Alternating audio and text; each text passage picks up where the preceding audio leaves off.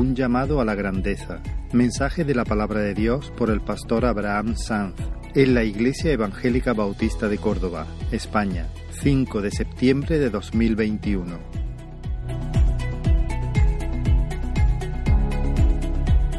Qué bendición poderle adorar juntos, celebrar su nombre, celebrar su, su gracia, bendecirle. Es precioso este momento que podemos vivir y tenemos que estar siempre apreciándolo, apreciándolo.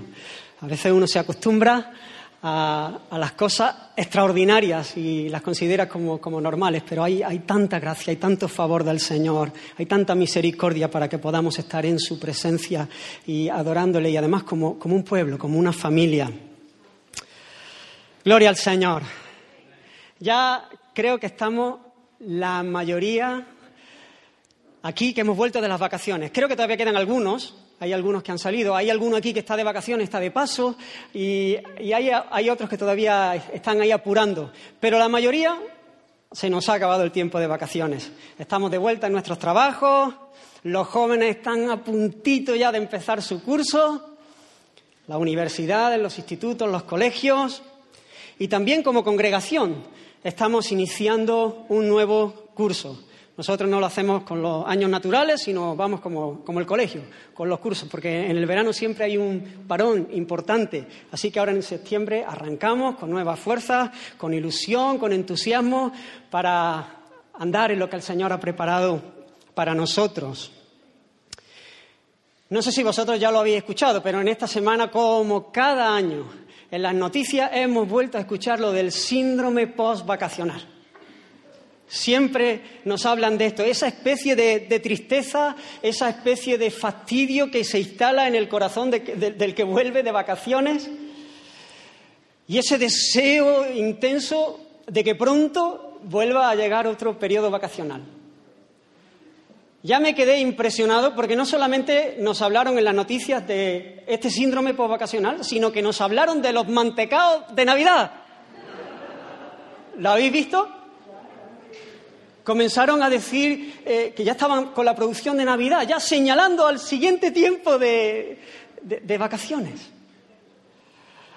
Quería compartir en esta mañana un mensaje que estuve predicando con los jóvenes en, en el campamento y que consideramos que sería oportuno que toda la congregación lo pudiera escuchar. Así que los jóvenes, pues me disculpáis o no, porque también viene bien recordarlo pero vais a estar escuchando eh, algunas de las verdades que, ya estuvimos enseñando en ese, en ese campamento. El campamento tenía como lema el reto.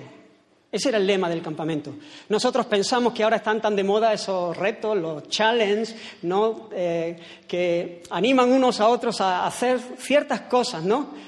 Como todo lo habréis visto, ¿no? Como el de la botella esa medio llena, que entonces uno intenta darle una vuelta y dejarla de pie, ¿no? Todos los nenes ahí intentando, ese, ese es el reto, dejarla de pie.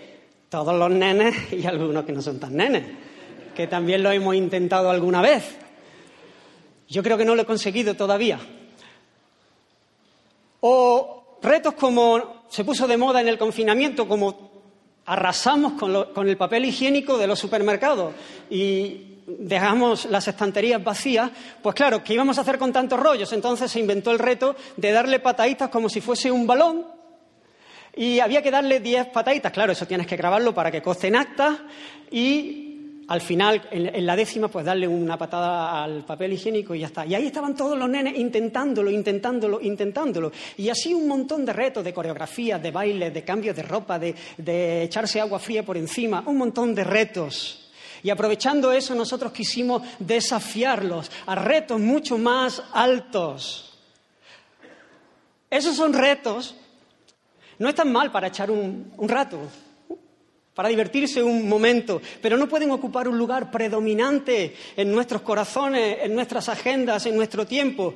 Y quisimos desafiarlos a, a mirar más arriba, a mirar más alto. Porque cuando un hombre o una mujer están gastando sus vidas en cosas vanas, se están rebajando. Y eso es un pecado contra el Creador, que nos diseñó, que nos hizo, que nos creó para cosas mucho más sublimes, mucho más gloriosas, mucho más altas.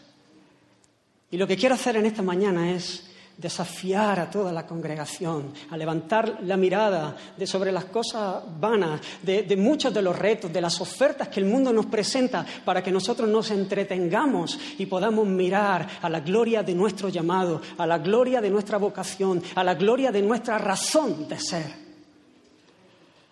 Estuve mirando la lista de los personajes más populares en nuestro país, los que más seguidores tienen, los, que, los más famosos.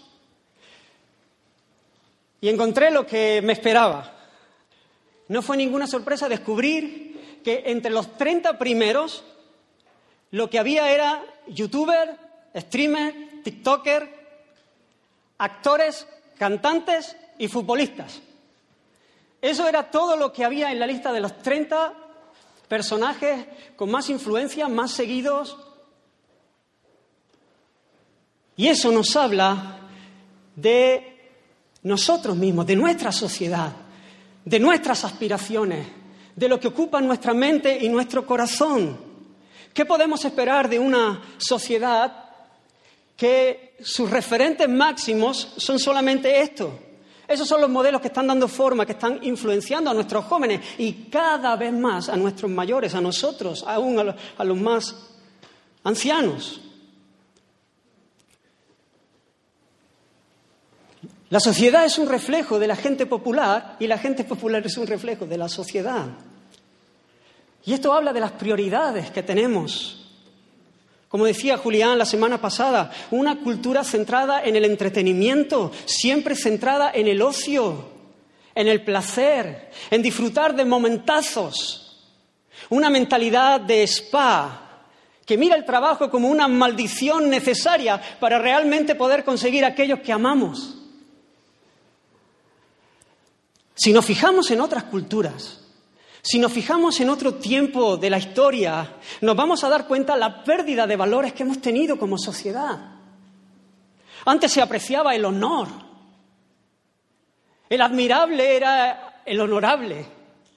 Ese era el que la gente quería imitar. Se apreciaba el valor, el esfuerzo, el amor sacrificado, la sabiduría, la fidelidad el compromiso, la generosidad, la contribución, el aporte que tú hacías para el bien de otros. Así eran los héroes.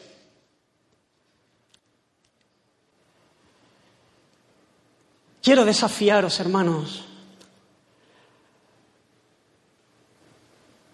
a pensar, a mirar a cosas que son verdaderamente grandes, a levantar la, mirada por encima de, de los brillos de este mundo y que la, la mayoría de los casos, cuando los alcanzas, solamente te dejan más en oscuridad y hacen que tu, fidelidad, tu, felicidad cada vez sea más, más difícil, esté más lejos, se escape, cuando parece que la vas a alcanzar, ¡pum!, se escurre como el agua, como el aceite en los dedos. El diablo y el mundo, el diablo y el mundo que está bajo el diablo, bajo su influencia, están queriendo mutilarnos para que no vivamos a la altura de nuestra vocación. Hemos sido creados con un propósito que es glorioso y muchas veces nos estamos dejando la, la vida en cosas de tan poca importancia, que prometen mucho, que prometen lo que no pueden dar. Por eso hay tanta gente insatisfecha, por eso hay tanta gente infeliz, por eso hay tanta gente creyendo la mentira de que hay algo más que necesitan tener para poder realmente alcanzar esa felicidad y siguen esa carrera constantemente todo el tiempo. Ese trabajo que, que, aspiro, esa casa en la playa, ese viaje, esa relación, esa fiesta más, esas vacaciones más, pero siguen descendiendo más y más, alejándose de lo que realmente necesitan. Y la sed lo único que hace es ir creciendo, ir creciendo, ir creciendo. ¿Cómo estamos gastando nuestros días? ¿Cuáles son tus anhelos? ¿A qué aspiras, hermano? ¿Dónde estás invirtiendo todos los recursos que el Señor ha puesto en ti? Tu fuerza, tu tiempo, tu dinero, tus habilidades, tu influencia. El apóstol Pablo, hablando del gran día donde todos estaremos delante del Señor y tendremos que dar cuentas de lo que hemos hecho en esta vida, nos dice, y es el pasaje que quiero compartir, en Romanos el capítulo 2, versículos 6 y 7. Romanos 2, 6 y 7.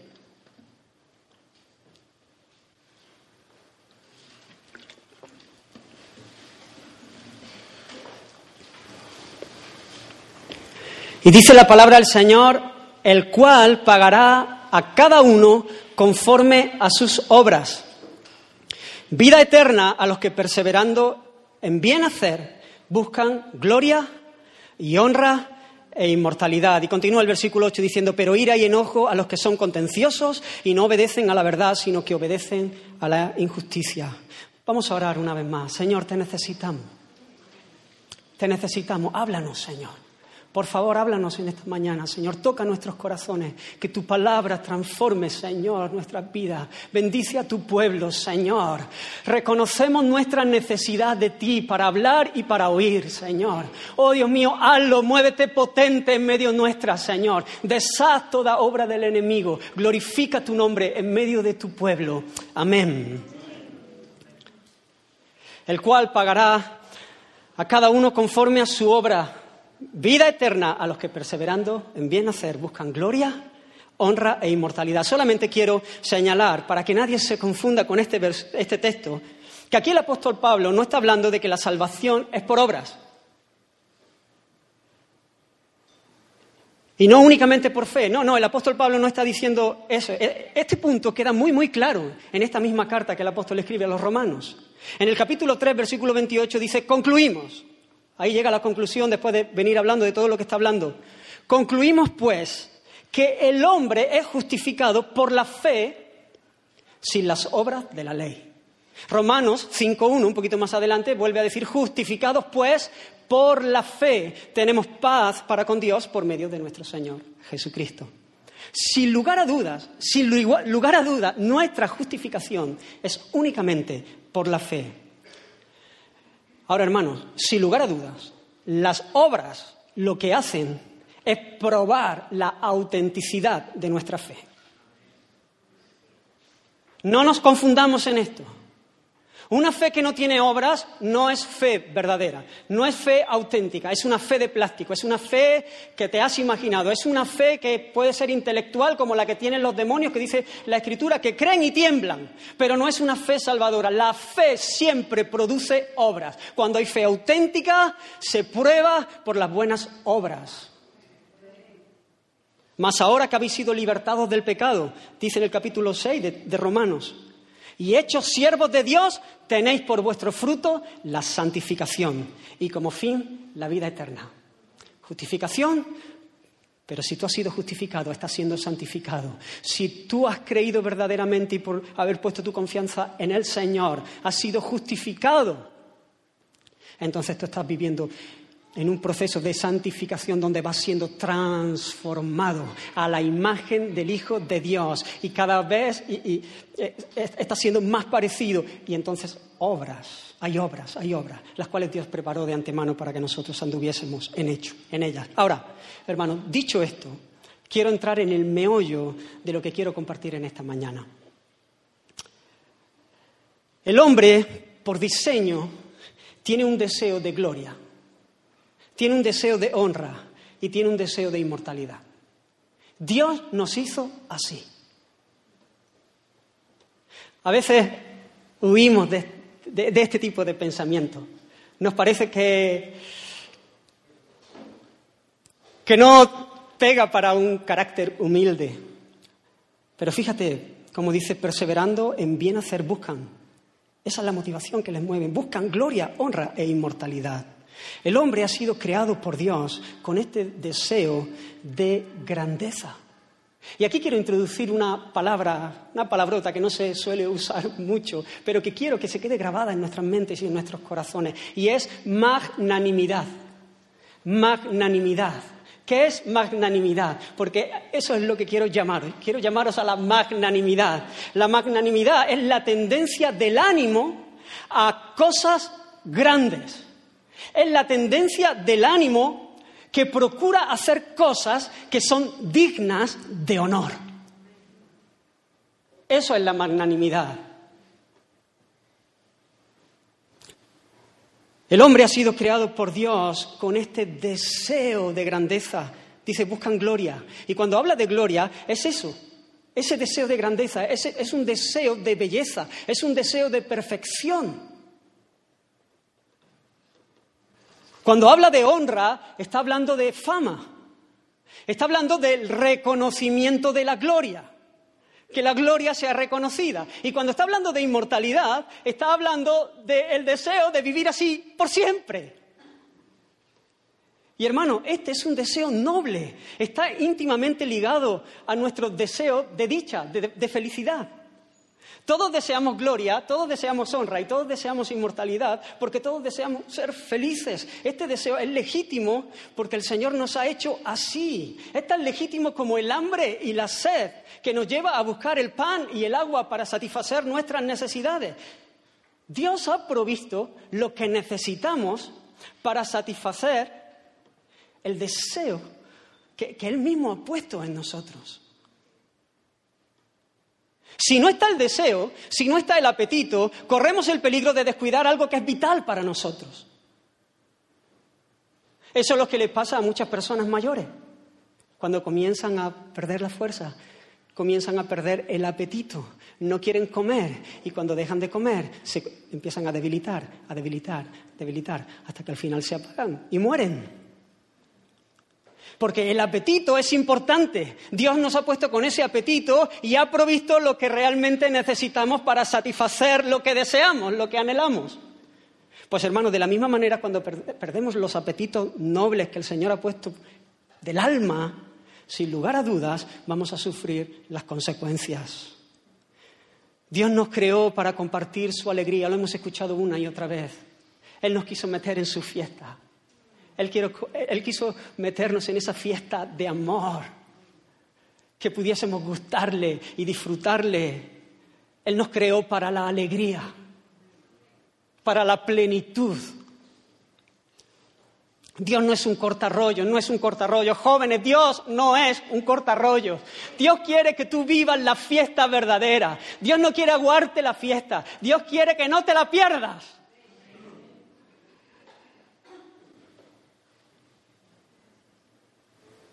El hombre que fue creado para la alegría de caminar en una relación íntima con Él, disfrutándole y reflejando su hermosura, reflejando su hermosura. Tú fuiste creado para reflejarle, para representarle, para gobernar en su creación, representándole, como hemos escuchado, como rey, como sacerdote, para adorar a Dios, para disfrutarle, para tener comunión con Él, para servirle y para gobernar en su nombre la, creación que Él puso bajo nosotros. Cuando uno mira la creación, se queda impresionado ante el espectáculo que nos habla de, de la grandeza del Creador, ¿no? Cuando uno mira los cielos, ¿no? Los cielos cuentan la gloria de Dios, dice el firmamento, anuncia la obra de tus manos. Es, espectacular cuando uno mira la creación, cuando uno mira el mar, el universo, el, sol, el, reino animal, el mundo microscópico. Uno se asombra y dice, Dios es glorioso, Dios es grande, Dios es excelso. Pero hermanos, nada de esto ha sido creado a imagen de Dios. Nada de esto ha sido creado a imagen y semejanza de Dios. El hombre, varón y hembra, han sido creados a imagen y semejanza de Dios. Somos imagen de Dios para, para reflejar, para representarle. Por eso somos inteligentes y morales y tenemos voluntad. Y somos personal, personales, relacional, nos relacionamos, podemos amar, podemos gozarnos.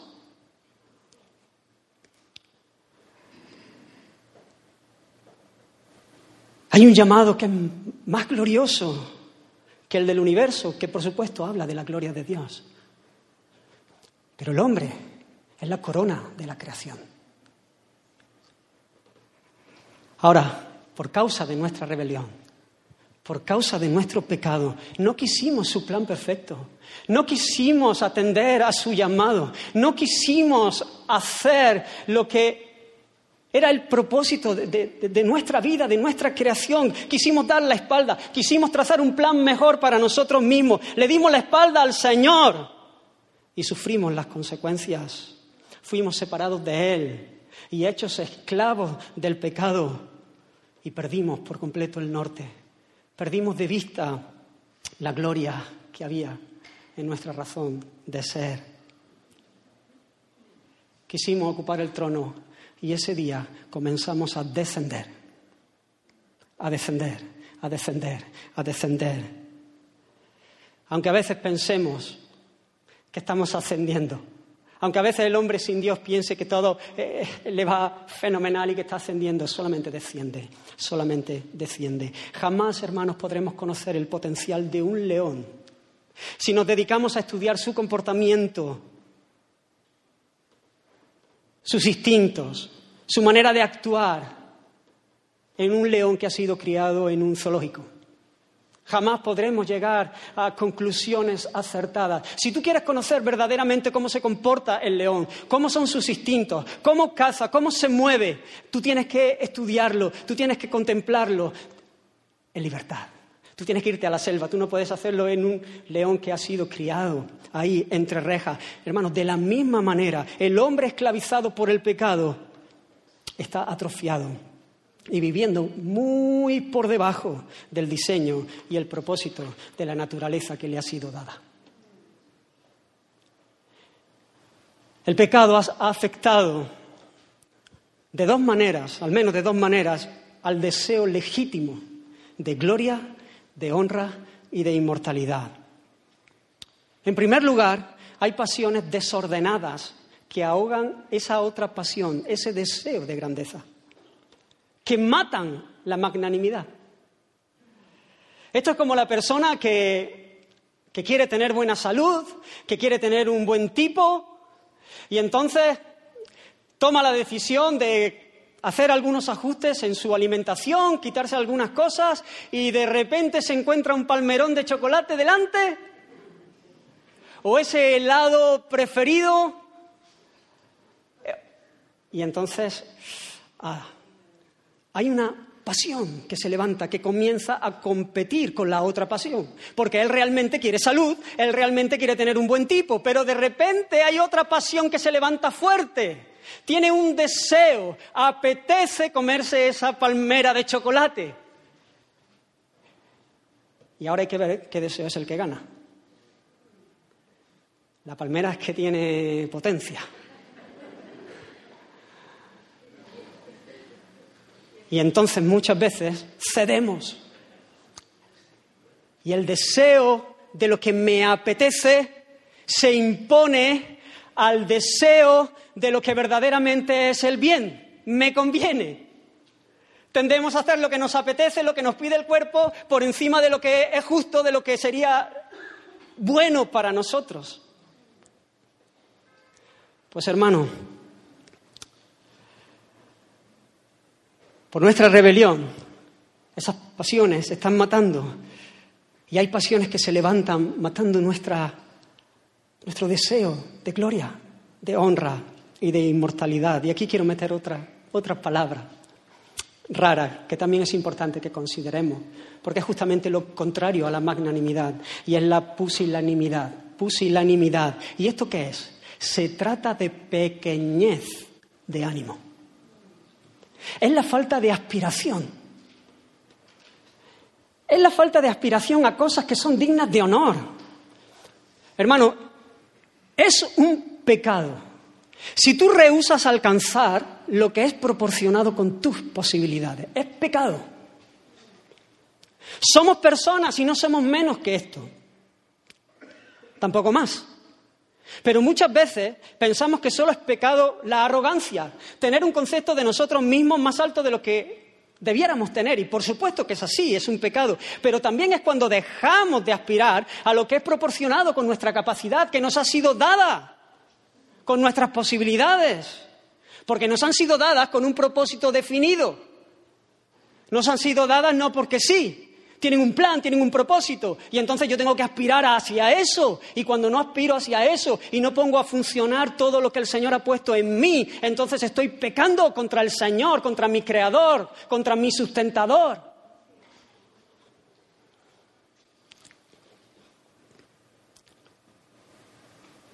¿Procuras, hermano, la excelencia dentro de tus capacidades o te mueves en la mediocridad sabiendo que podrías dar, más?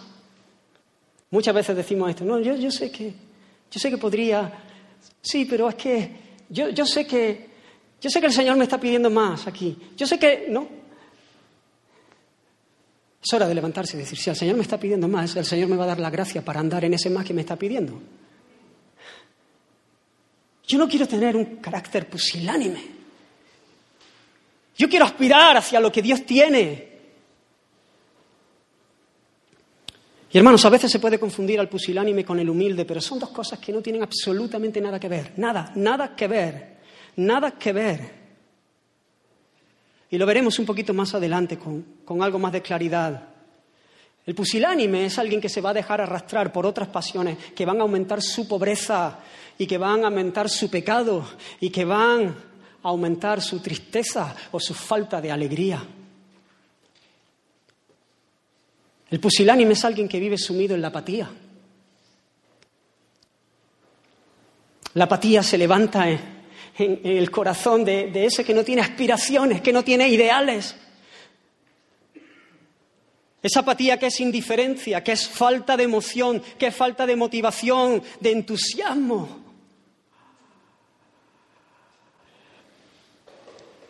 No hay nada en la mente valioso, todo vano, no, hay nada digno de honor y ahí se levanta esa indiferencia, esa falta de vigor, de fervor. Parece que no hay sangre. La apatía da paso al aburrimiento, como consecuencia de, la apatía, nos encontramos a una generación aburrida, con una sensación de fastidio. Esa sensación de fastidio, de, aburrimiento, es por falta de interés, es por falta de ideales. Y solo se quiere rellenar con diversión, diversión, diversión, diversión, diversión, diversión. Y no hay una generación que haya tenido más cosas para divertirse y que esté más aburrida. Ayer me pareció escuchar un dato que en este último tiempo el suicidio entre los jóvenes había aumentado una barbaridad. No recuerdo bien el dato, pero me suena como un 250%, algo así, una barbaridad, una locura. Hay muchos jóvenes y muchos mayores aburridos, solamente buscando entretenimiento, Ocio, porque no hay intereses más nobles. Salida, juego, Netflix, redes sociales, horas y horas, horas y horas, horas y horas, horas y horas. Sacando los estudios muchas veces de mala manera, o al menos muy por debajo de sus posibilidades porque no les interesa mucho. Lo hacen porque no tienen más remedio. Solamente tienes que ver el fracaso escolar en nuestro, en nuestro contexto. Creciente, creciente, creciente. Y además lo hace ahí de mala gana y pensando en el viernes, en el sábado, en el domingo, y el domingo por la tarde se te vuelve a coger el pellizco en el estómago porque empieza el lunes. Y alguna vez lo he dicho, muchas veces se, escogen los estudios, y no solamente los, jóvenes, sino, sino, los mayores. A veces nosotros estamos aconsejando a nuestros hijos con esta misma mentalidad, pensando en los trabajos que te van a dejar más tiempo para el ocio y que vas a ganar más dinero para poder disfrutar pero no pensando en la contribución que ese trabajo va a hacer en medio de la sociedad, cómo tú puedes dar, cómo tú puedes amar, cómo tú puedes servir al Señor. No, este trabajo que trabajo poco, tengo mucho tiempo de descanso, gano bien y me puedo estar yendo de aquí para allá. Esa es la mentalidad que hay. Aburrimiento.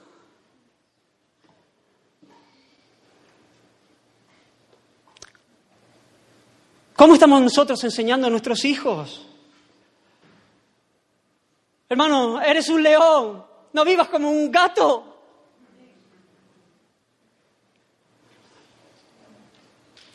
El pusilánime es atrapado por la pereza. Apatía, aburrimiento, pereza y todas esas pasiones comienzan a actuar en la vida del pusilánime y lo ahogan. Negligencia, tedio, descuido de las cosas que son importantes, descuido de nuestras obligaciones, de nuestras tareas. ¿Recordáis la parábola de los talentos?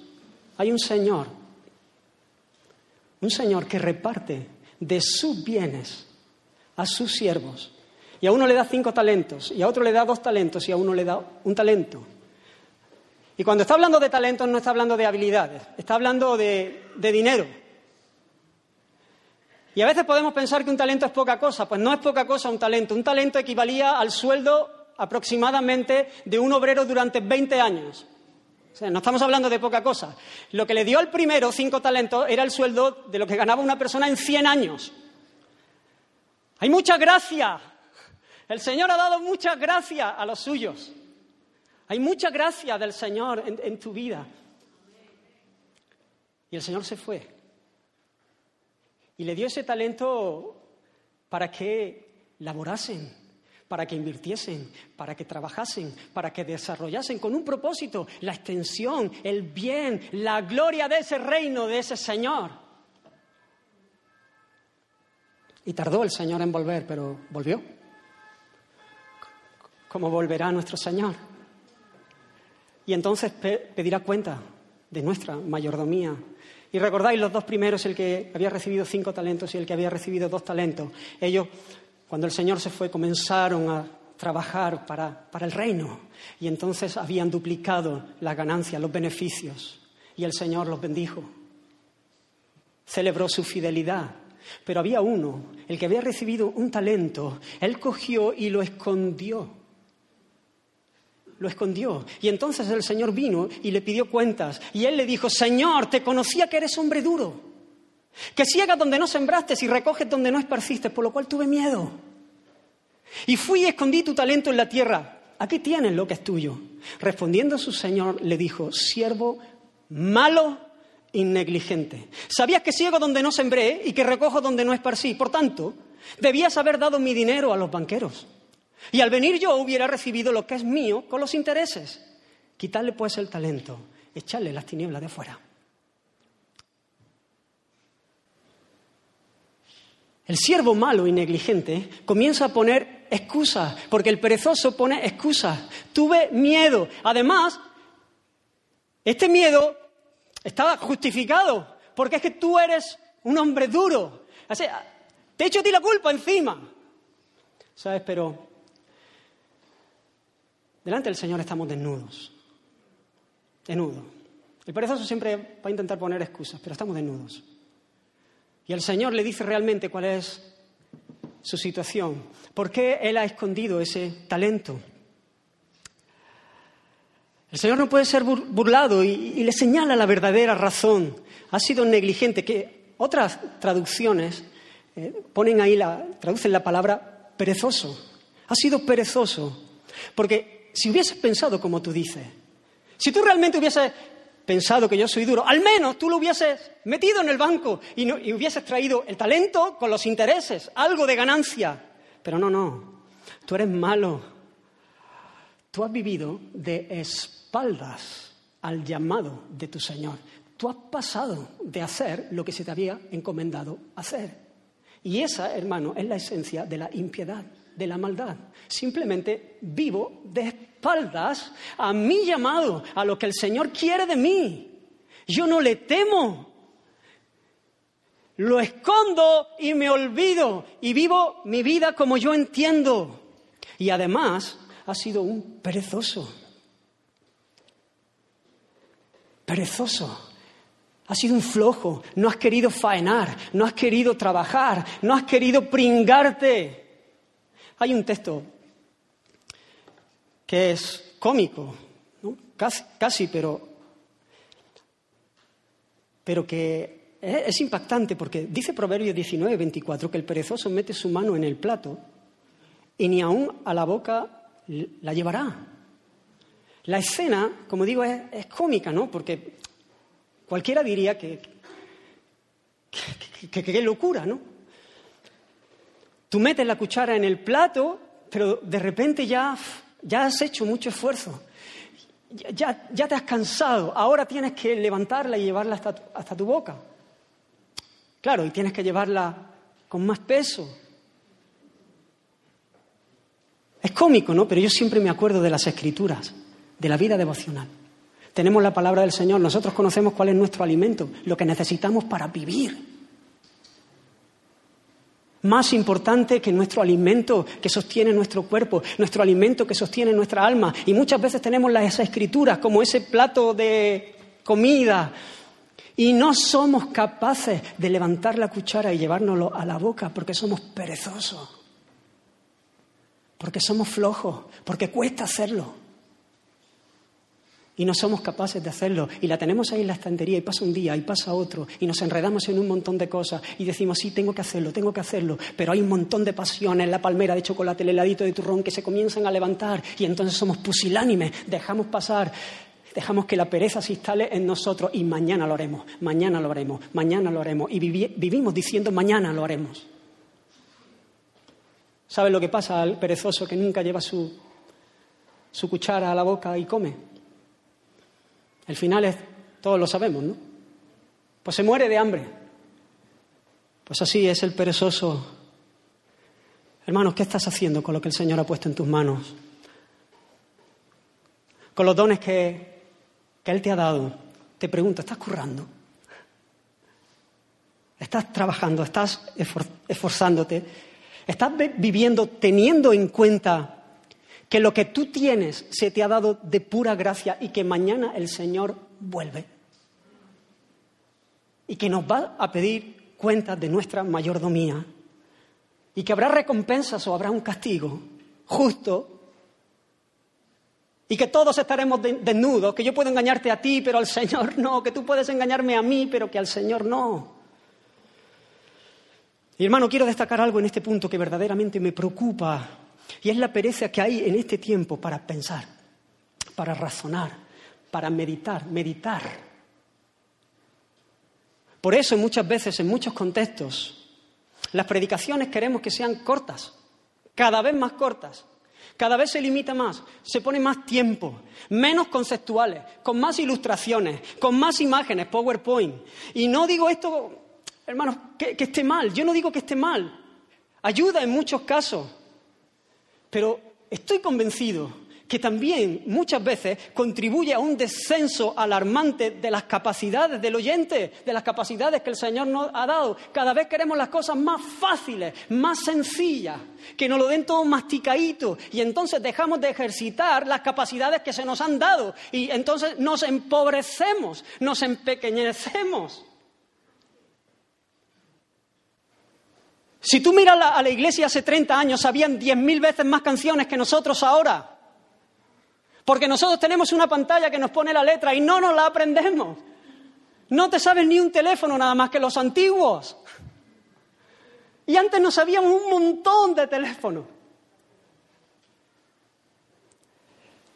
Hermano, no, es una crítica con, esto, creo que ayuda, pero es, ese, eh, ese mover a veces de, de siempre buscar lo, sencillo, lo cómodo, lo...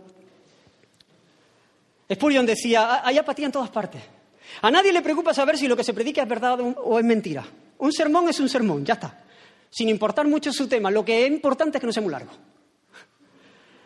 Él decía, pero cuanto más corto, mejor.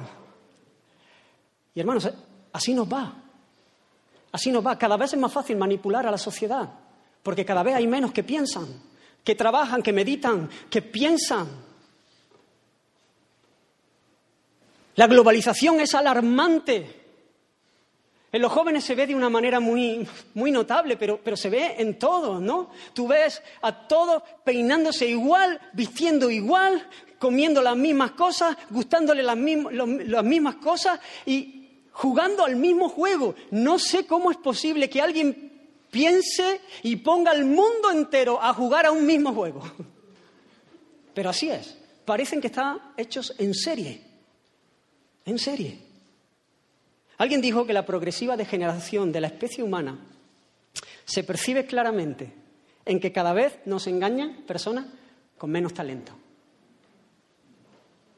Porque no pensamos. Antes la gente por lo menos se tenía que currar. No nos decían cualquier barbaridad y no la comíamos y punto. No. Porque uno se paraba y decía, oye, espérate, yo quiero considerar, pero hoy vamos tan rápido. No, lo importante es sentir, lo importante es gozar, lo importante... Y dejamos, dejamos de pensar y entonces somos fácilmente manipulables. Pecado, hermanos, no es solamente hacer lo que está mal, que claro que lo es, de manera positiva. No es solamente robar, mentir, matar. Es también dejar de hacer lo que tenemos que hacer, pensar, meditar. Fíjate que en esta parábola el siervo malo no pierde el talento, simplemente lo esconde. No lo despilfarra, podía haberlo gastado, pero ese es el énfasis que no es solamente lo que haces negativamente, sino lo que dejas de hacer positivamente.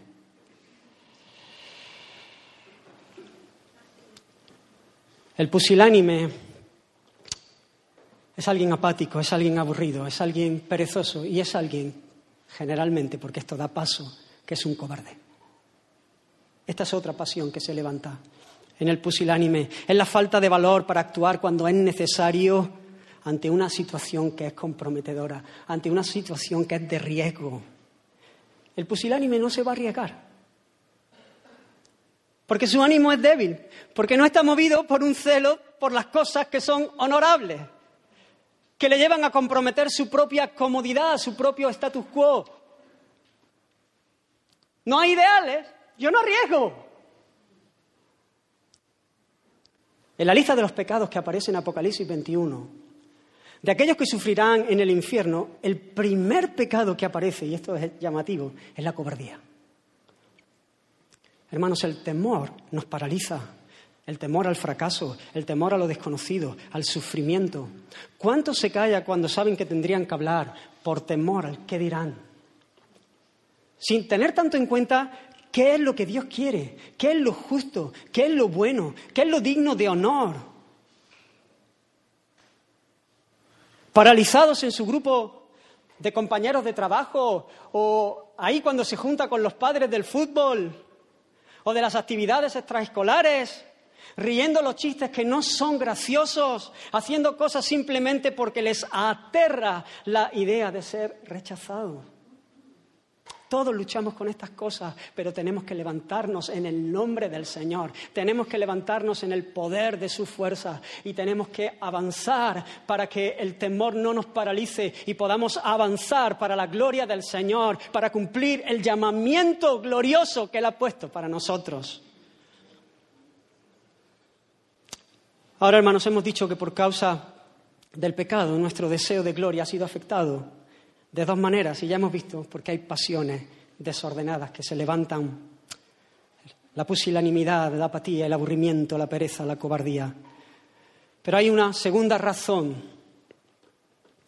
Hay un deseo de grandeza, pero de falsa grandeza. Se toma el camino contrario. Hay otros que no son pusilánimes, que tienen un deseo intenso, está intacto, desean gloria, desean honra, desean inmortalidad.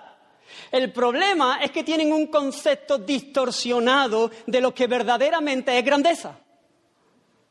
A lo que aspiran no es más que un sucedáneo de la verdadera grandeza. El diablo nos da gato por liebre y nosotros en nuestra ceguera nos quedamos con lo que solo debería ser un medio y lo tratamos como si realmente fuese un fin en sí mismo. Dice el texto, el que buscando gloria persevera en hacer el bien y por lo tanto recibe vida eterna. Este está buscando la alabanza que viene de Dios, porque persevera haciendo bien. Jesús le dijo a los judíos que querían matarle, porque había sanado en el día de reposo, ¿Cómo podéis vosotros creer? Pues recibir gloria los unos de los otros. Y no buscáis la gloria que viene de Dios.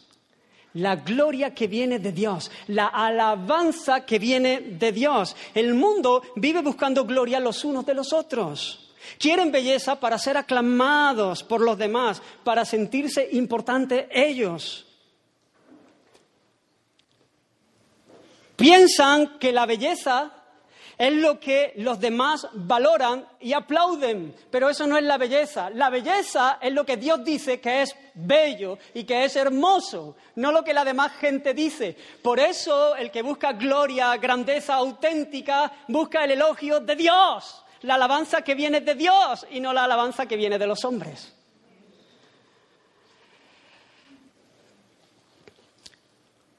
El llamado que hay sobre nosotros es a caminar en buenas obras para que al ser vista por los demás no nos den un aplauso a nosotros, sino que le glorifiquen a Él, antes o después. Ese es nuestro llamado. Así alumbre vuestra luz, dijo el Señor Jesús, así alumbre vuestra luz delante de todos los hombres. Él es nuestra luz. Nosotros somos el vaso de barro, el poder, la, gloria, el tesoro está dentro para que Él sea el que reciba el honor, para que Él sea el que reciba la gloria. Nuestras buenas obras tienen que reflejar algo de su, reflejan su, su carácter, su amor, su gracia, de manera que al ver nuestra luz le glorifiquen a Él. La hemos estado viendo últimamente en esta serie de Daniel, al rey Nabucodonosor. Alguien que se perdió, se dislocó, tuvo un concepto falso de lo que era realmente la grandeza. Él dijo, ¿no es esta la gran Babilonia que yo, ¿recordáis? Edifiqué para casa real con la fuerza de mi poder y para gloria de mi majestad. Este es el desenfoque. Este no era un pusilánime. Este tenía deseos de grandeza. Tenía aspiraciones de grandeza. Ahora tenía un concepto de grandeza que no era nada más que pequeñez. Dios le había hecho grande. Todo lo que él tenía en su mano se lo había dado Dios, pero él estaba completamente desubicado, su arrogancia lo había dejado ciego en tiniebla. Pensó que él era el poderoso que había edificado ese reino que deslumbraba y además que el fin último del despliegue de su grandeza era que todos le admirasen y le aplaudiesen a él. No, eso es pequeñez, pequeñez, eso no es grandeza, eso es pequeñez, eso es miseria. Porque cuando los medios se convierten en fines, cuando los medios se convierten en fines, le hemos dado la vuelta a la tortilla. Dios le había dado grandeza y él tenía que haber sido agradecido y haber usado esa grandeza para que Dios hubiese sido visto y hubiese sido adorado por todo el pueblo. Por eso el Señor lo puso a comer hierba, como un... perdió el juicio como una bestia, como un animal, para que aprendiera la lección que Dios es el que reina, que Dios es el que da, que Dios es el que sustenta, el que sostiene, que Dios es el que quita y que Dios es el único digno de ser adorado. El profeta Miqueas dice, "Oh hombre, él te ha declarado lo que es bueno y lo que él pide de ti. Solamente hacer justicia, amar misericordia y humillarte ante tu Dios. Oh hombre, esto no se lo pide a las estrellas, esto no se lo pide al universo, esto no se lo pide a los animales, esto te lo pide a ti, oh hombre, porque esto está de acuerdo a tu naturaleza, a tu llamado. Lo que el Señor está pidiendo de ti es amar justicia, hacer justicia. Es una vida santa, porque Él es santo, que refleja su gloria. Es amar al prójimo, es amar a los demás, es amar a los otros que necesitan misericordia como tú. Es darte, es tener un corazón generoso para bendecir a los demás, porque nuestro Dios es grande en misericordia. Y es humillarte delante de Él, caminar en humildad, en humildad, con una confianza gozosa que se hace evidente en quererle conocer y en querer conocer lo que Él pide de mí y en querer obedecerle. El humilde quiere conocer lo que el Señor pide para ponerse rápido a obedecerle, a servirle. La grandeza que debemos anhelar es la que Dios elogia. Nosotros queremos escuchar el bien, buen siervo y fiel. Entra en el gozo de tu Señor. Si perdemos a Dios de vista, hermano, nos desenfocamos completamente y cuando pensamos que estamos ascendiendo, lo único que hacemos es descender. Mira al rey David, el contraste con Nabucodonosor. Mira, cuando recogieron un tesoro para la construcción del templo, David tenía en el corazón el templo, el templo, el templo, el templo. Dios no le permitió construir el templo porque había derramado sangre y dijo que su hijo lo construiría, pero él tenía en el corazón el templo porque él tenía en el corazón la adoración al Señor. El Señor era el centro de su corazón y él estaba juntando las riquezas para dejarlo todo preparado para que su hijo construyera ese templo. No hay templo en Babilonia. Babilonia es el templo del hombre pequeño. Pero el hombre grande, en el centro de su corazón hay un templo. que Es adorador en todo lo que hace. El, templo eh, eh, está en el primer lugar. De hecho, hermano, nosotros hemos venido a ser, por la gracia de Dios, templo del Espíritu Santo. Un lugar de adoración, un lugar donde Él habita y Él debe ser honrado. Mira cómo Él lo dijo cuando Él reunió todas estas riquezas. Asimismo se alegró, se alegró mucho el rey David Mira qué contraste con Nabucodonosor. Y bendijo a Jehová delante de toda la congregación. Cogió a todo el pueblo, toda la congregación delante, y él comenzó a bendecir a Jehová, bendecir al Señor. Y dijo David, bendito seas tú, oh Jehová, Dios de Israel, nuestro Padre, desde el siglo y hasta el siglo. Tuya es, oh Jehová, la magnificencia y el poder, la gloria, la victoria y el honor, porque todas las cosas que están en los cielos y en la tierra son tuyas. Tuyo, oh Jehová, es el reino y tú eres excelso sobre todo. Las riquezas y la gloria proceden de ti y tú dominas sobre todo. En tu mano está la fuerza y el poder y en tu mano el hacer grande y el dar poder a todos. Ahora pues, Dios nuestro, nosotros alabamos y loamos tu glorioso nombre, porque ¿quién? ¿Quién soy yo y quién es mi pueblo para que pudiésemos ofrecer voluntariamente cosas semejantes? Pues todo es tuyo y de lo recibido de tu mano te damos. Eso es grandeza. Eso es grandeza. Es poner todo lo que el Señor nos ha entregado para su gloria. Nosotros tenemos que ser como la luna que refleja la luz del sol. Y para nosotros reflejar la luz de la gloria de nuestro Señor, tenemos que apreciarla por encima de todas las cosas. Grandeza es vivir para el propósito con el cual, para el cual hemos sido creados. Hermanos, hoy tienes tiempo mañana a lo mejor ya no lo tienes. Hoy tienes fuerzas, quizás menos que hace unos años, pero todavía tienes fuerza. Tienes bienes materiales, a lo mejor mañana no los tienes, pero hoy sí. Habilidades, ¿cómo las, las estás usando? ¿Qué estás haciendo? ¿A qué aspira?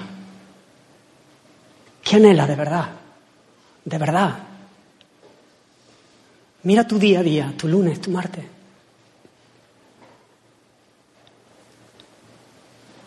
No estaremos muchas veces gastándonos en cosas tan vanas, tan perecederas, tan poca cosa, teniendo un llamado tan sublime, tan glorioso, Hermanos, el secreto del éxito es la fidelidad. Fíjate que dice que aquellos que buscan gloria, honra e inmortalidad han perseverado en, bien hacer y, hermanos, el, el bien es lo que el Señor dice que es el bien.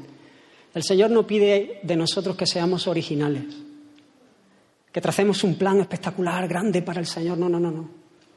El Señor pide fidelidad, que nos ajustemos a su plan, que vivamos para, para Él, si estos que reciben la vida eterna, que perseveran, que no es flor de un día, que perseveran en hacer el bien, motivados por ese deseo de gloria, de honra, de inmortalidad, por ese deseo de la alabanza que proviene del, del Señor, hubiesen estado buscando la gloria de los hombres, jamás hubiesen perseverado en hacer el bien. La Escritura mismo lo dice, todos los que quieren vivir de manera piadosa, o sea, haciendo el bien, sufrirán persecución. Habla del bien que es el diseño de Dios para la sexualidad y del daño terrible que sufrimos como criaturas cuando nos desviamos de ese diseño. Levántate defendiendo el aborto, la dignidad de la persona, y te darás cuenta que no serán muchos los que te aplaudan. Nadie que persevera haciendo el bien, que Dios dice que es el bien, está buscando la gloria de los hombres. El que busca la gloria de los hombres prefiere callarse, prefiere pasar desapercibido. Pero el que busca la alabanza que viene de Dios jamás se le pasa por la, por la cabeza pensar que Él pudiera trazar unos planes que son mejores, tener unos pensamientos que pudieran estar a la altura de los planes que Dios ha tenido, ha pensado para nosotros. Como decía antes, la verdadera grandeza no tiene nada que ver con la arrogancia, sino con la verdadera humildad. Pero la verdadera humildad no tiene absolutamente nada que ver con la pusilanimidad, con un corazón apocado, que renuncia a lo grande. No tiene nada que ver con la pereza, no tiene nada que ver con la dejadez, ni con el desaliento, ni con el aburrimiento, ni con la apatía. La humildad no es eso. No lo confunda, no es eso. De hecho, el pusilánime puede ser un arrogante. Puede ser un soberbio. Si el pusilánime se aferra a su parecer, a su propia opinión por encima de lo que Dios ha dicho, y por eso él cree que no puede hacer las cosas para las que ha sido capacitado, está siendo un arrogante. Está poniendo su propia opinión por encima de la del Dios soberano y perfecto. Proverbios 26 dice en su propia opinión, el perezoso es más sabio que siete que sepan aconsejar. Claro, en su propia opinión. El perezoso, encima de ser un perezoso, es un arrogante. Así que considera que es más sabio que siete que sepan aconsejar. ¿Recordáis a Moisés? Moisés tiene un llamado imponente sobre su vida, un llamado imponente. Él tenía que ir al imperio que gobernaba el mundo y decirle en el nombre del Señor que dejara a su pueblo que estaba en esclavitud salir de allí. Ahí iba con su vara, esa era toda su arma, Moisés hubiese pecado de arrogancia si él hubiese mirado sus fuerzas, él hubiese mirado su capacidad y hubiese dicho, hombre, claro, ahora mismo voy yo y esto lo resuelvo en un plispa. Claro, claro, hubiese pecado de arrogante si él se hubiese mirado así, hubiese mirado la tarea. Pero hermanos, también hubiese pecado de arrogancia si él hubiese definitivamente dicho no voy, porque no considero que estoy a la altura de este llamado. No puedo hacerlo. ¿Por qué? Porque has sacado a Dios de la escena. Has quitado a Dios de, la escena. Es Dios el que te llama. Tú no puedes hacer tus cálculos y sacar tu cuenta e ir en contra de lo que Dios ha dicho, porque eso es arrogancia, eso es orgullo, eso es poner tu propio criterio por encima de lo que Dios dice. La humildad dice, sí, Señor, yo sé que no tengo, que yo no estoy a la altura, en mi propia fuerza, en mi propia capacidad, pero yo sé que eres tú el que me manda y tú eres Dios poderoso cuando tú hablas las cosas son. Tú estás en el centro de la escena y en tu fuerza, en tu nombre yo he hecho la red, en tu nombre yo voy a Egipto, en tu nombre yo hago lo que tú me has llamado a hacer. Te llamo, hermanos, a revelarte a no conformarte a este mundo atrofiado que ha perdido de vista a Dios y ha perdido de vista la gloria de su llamado. Revélate. No te conformes. Abandona el ritmo que el sistema anticristo quiere imponerte. Abandónalo. Por amor al Señor, por amor a tu alma. Creo que fue Spurgeon el que dijo, ¿sabes por qué muchas veces los cristianos no estamos influenciando al mundo? Porque el mundo tiene mucha influencia en nosotros. Revélate. No te conformes, como dijo el apóstol Pablo, no os conforméis a este siglo, sino transformaos, transformaos por medio de la renovación de vuestro entendimiento para que comprobéis cuál sea la buena voluntad del Señor, agradable y perfecta. Hermanos, todos hemos estado viviendo desubicados en cuanto a esta realidad. Todos, todos, todos, todos. Nos degradamos por causa del pecado, comenzamos a descender, a perder el norte, a buscar la grandeza en las cosas que nos empequeñecen, a valorar el aplauso del igual por encima de la alabanza que proviene del cielo, a ser una imagen pervertida de un Dios perfecto y a darle de lado a la grandeza de la misión que se nos había encomendado. Todo por nuestro pecado, por nuestra rebelión. Pero hay buenas noticias. Hay buenas noticias. El más grande, el magnánimo, amó de tal manera a los pecadores, a sus enemigos, a aquellos que habían sido creados para reflejar la gloria del Creador y le dieron la espalda, aquellos que se habían rebelado contra Él y que se hicieron esclavos, siendo insensibles a Dios e impotentes para salvarse. Aquellos que trazaron un plan pensando que iban a construir un reino superior, mejor, que tenían un plan más maravilloso para su propia vida. Hermano, ningún hombre en la historia, ningún hombre en la historia, por capaz, por ingenioso que haya sido, jamás ha soñado algo que pudiera ponerse a la altura de lo que ya Dios había preparado para nosotros. Cuando estábamos sin esperanza, cuando no teníamos esperanza. No había esperanza, hermano, no teníamos esperanza. Que no podíamos hacer nada, que lo habíamos fastidiado, que teníamos un llamado glorioso y lo habíamos echado a perder. Pero cuando no teníamos esperanza, el grande se hizo pequeño.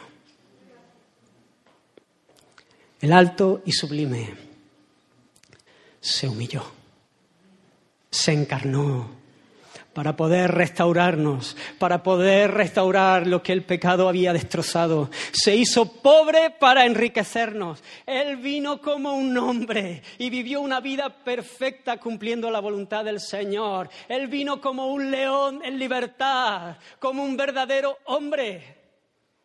Y vivió una vida perfecta vivió para la gloria del Padre. El que miraba a Cristo podía ver al Padre reflejaba e implantó su reino que avanza imparable hasta que sea perfecto en medio de la tierra. Él fue tratado como un cobarde, hermanos. Él fue tratado como un perezoso. Él fue tratado como un pusilánime apático, como un siervo malo y negligente, para que nosotros hoy pudiéramos ser restaurados y de nuevo tener un corazón de león, para que volviéramos a recuperar el instinto salvaje y llevarnos a la gloria.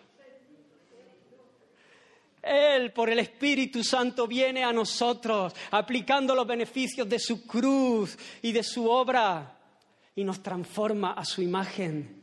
Nos da vida, nos da luz, nos transforma, nos santifica, de manera que nosotros también podamos vivir para la gloria del Padre, para la grandeza, como reyes y sacerdotes. Ven a Él hoy a día de salvación. Hoy es día de santificación, de crecer a semejanza de Él. Hoy es día de levantar la mirada por encima de las cosas vanas y efímeras y ponerle las cosas que son verdaderamente importantes. En Él hay perdón, solo en Él, solo en Él, hermanos, hay esperanza. Busca al Señor. Busca al Señor. Él no necesita que, sea, que tenga cierta edad. Le decía esto a los muchachos y no lo quise quitar de aquí. Él no necesita que tengas cierta edad para salvarte ni para usarte.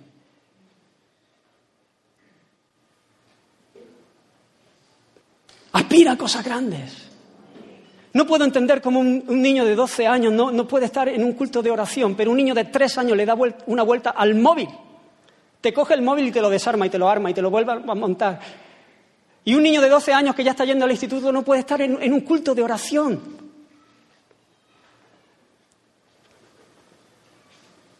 Yo sé, hermanos, que es difícil. Y sobre todo cuando uno no ha tenido una experiencia con el Señor.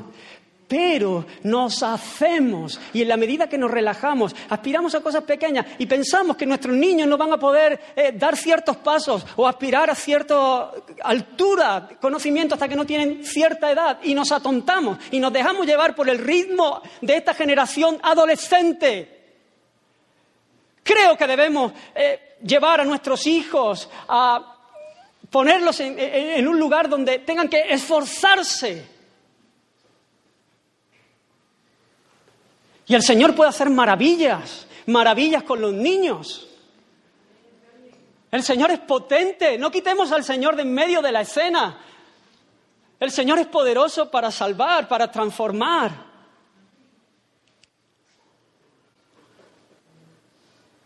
¿Acaso no puede un anciano gastar sus últimas fuerzas en lo que va a permanecer? ¿Tiene que estar pensando en la playa solamente? Lo de la jubilación es un invento humano. Nosotros hemos sido llamados para la gloria y eso no tiene fecha de jubilación. Es verdad que dependiendo de la etapa de nuestra vida en la que estemos viviendo, vamos a hacer cosas diferentes, pero el llamado es el mismo. La gloria de nuestro llamado es la misma.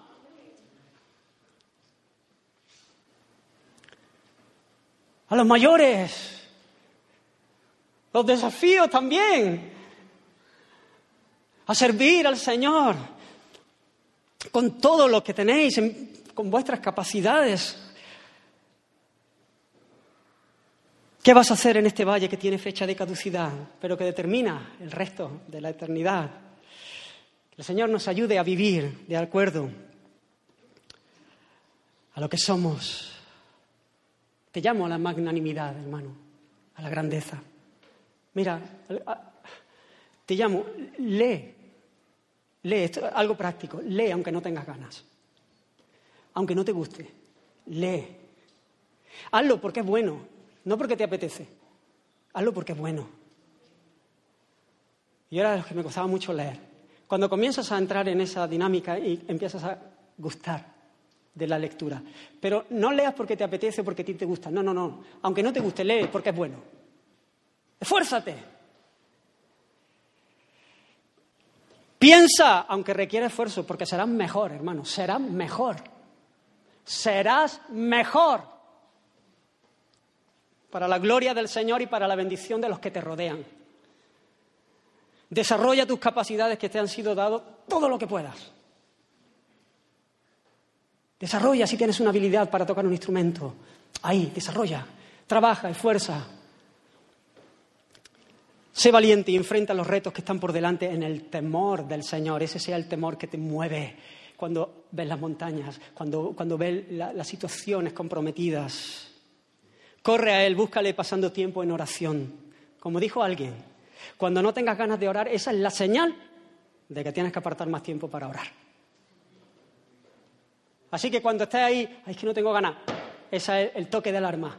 Enciérrate con el Señor, pasa tiempo, abre la Biblia, lee, estudia, medita en ella, no para conocer cosas, no para saber más que otros, no para ganar un debate, sino para conocer a alguien que es glorioso y que ha querido revelarse para nuestro bien y para que conozcamos lo que Él pide de nosotros, qué es lo que nos conviene, y hazlo con la determinación de obedecerle en todo, en humildad, con mansedumbre. Pelea contra el pecado en el poder de su fuerza. Fíate del Señor y no te apoyes en tu, en tu propia prudencia.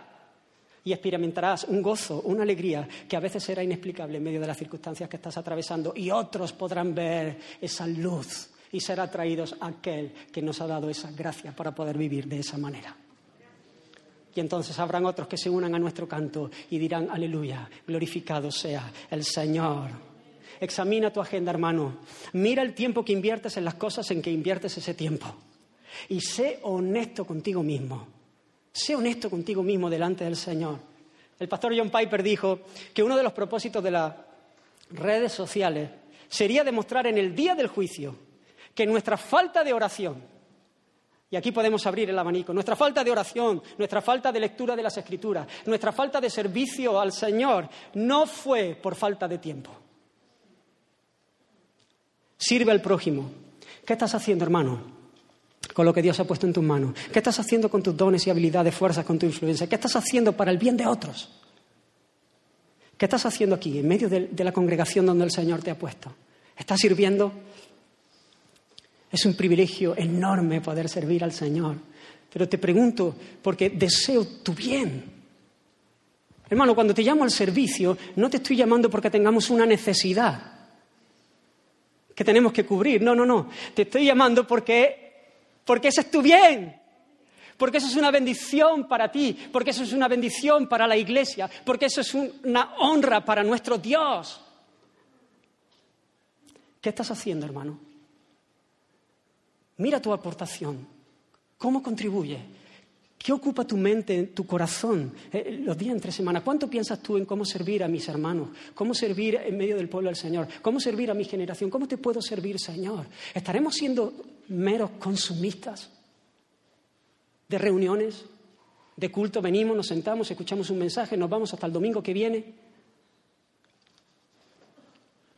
¿Participas de la vida de la iglesia? ¿Te preocupa? ¿Está en tu corazón? ¿Eres esforzado? Cuando no vienes al culto de oración es porque no puedes o realmente es porque no quieres. Porque se te hace un poco pesado, porque te cuesta más, porque el estudio bíblico es más espeso. Mire y no te engañes, sé honesto, de, de verdad te lo digo delante del Señor, te llamo por amor a tu alma.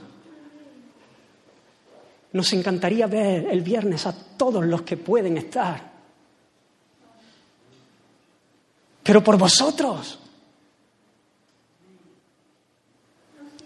por el Señor. Predica el Evangelio, que es el mayor bien que podemos hacer a los demás. Y mañana cuando Él venga, o nosotros vayamos a Él, quedará satisfecho, quedará satisfecha de manera perfecta e-, ese deseo de gloria, ese deseo de honra y ese deseo de inmortalidad. De este lado de la eternidad no vamos a caminar a la altura de nuestro llamado de manera perfecta, porque hay restos de pecado en nosotros. Pero tenemos la certeza que en virtud de la obra del Señor Jesús, mañana seremos perfectos en santidad. Estaremos cumpliendo plenamente con el propósito de nuestra existencia, de nuestra redención. Viviremos a la altura de la dignidad como personas, creadas a imagen y semejanza de Dios. Y por lo tanto, hermano, seremos completamente dichosos. Aquel día seremos plenamente felices precisamente por eso. Porque estaremos viviendo como hombres plenos.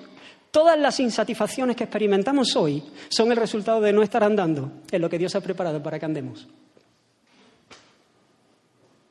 Cuando somos perfeccionados, cuando comenzamos a andar de manera perfecta en ese plan, somos perfectamente felices, somos plenamente satisfechos en Él porque Él es el único que puede satisfacernos plenamente.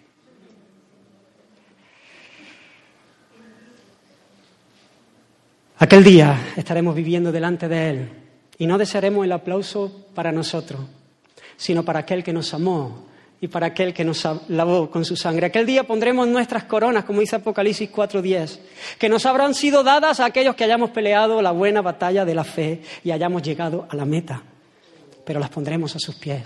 ¿Por qué? Porque reconoceremos que el aplauso lo merece Él, no nosotros. Que nuestra competencia proviene de Él. Que todo lo que hayamos podido alcanzar ha sido por sus méritos y por su gracia. Y todos diremos en aquel momento, con nuestras coronas rendidas a sus pies, aleluya. Alabado sea el Señor.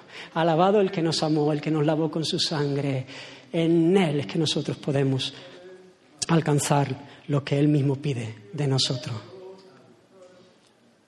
Quiero provocarte a ser mejor. Quiero estimularte al amor y a las buenas obras. Quiero desafiarte a salir de una vida aburrida, acomodada y sin apenas fruto y a sumarte al grito de algunos de los valientes de David, aquellos enlutados, aquellos reventados que estaban en una cueva, pero que fueron levantados y son conocidos como los valientes de David. Y ellos tenían un grito, un grito que le decían al rey, ellos decían, por ti, por ti, Rey, y contigo. Hermanos, quiero que nos levantemos en esta mañana. Te lo, ruego en el nombre del Señor, que podamos levantarnos con ese grito y decirle, Señor, contigo y por ti, por ti, Señor, por ti y contigo, por ti y contigo. Y cada día, cada momento, cada situación, cada cosa que tú pongas en, en mi mano, quiero vivirla por ti y quiero vivirla contigo. Y termino con las palabras del apóstol Pablo que después de hablar de la gloria de Cristo, en el Evangelio terminó, como no podía ser de otra manera, con una doxología. Él dijo, oh profundidad de las riquezas, de la sabiduría y de la ciencia de Dios. Cuán insondables son sus juicios e inescrutables sus caminos. Porque ¿quién entendió la mente del Señor? ¿Quién fue su consejero? ¿O quién le dio a él primero para que le fuese recompensado? Porque de él y por él y para él son todas las cosas. A Él sea la gloria por los siglos de los siglos. Amén.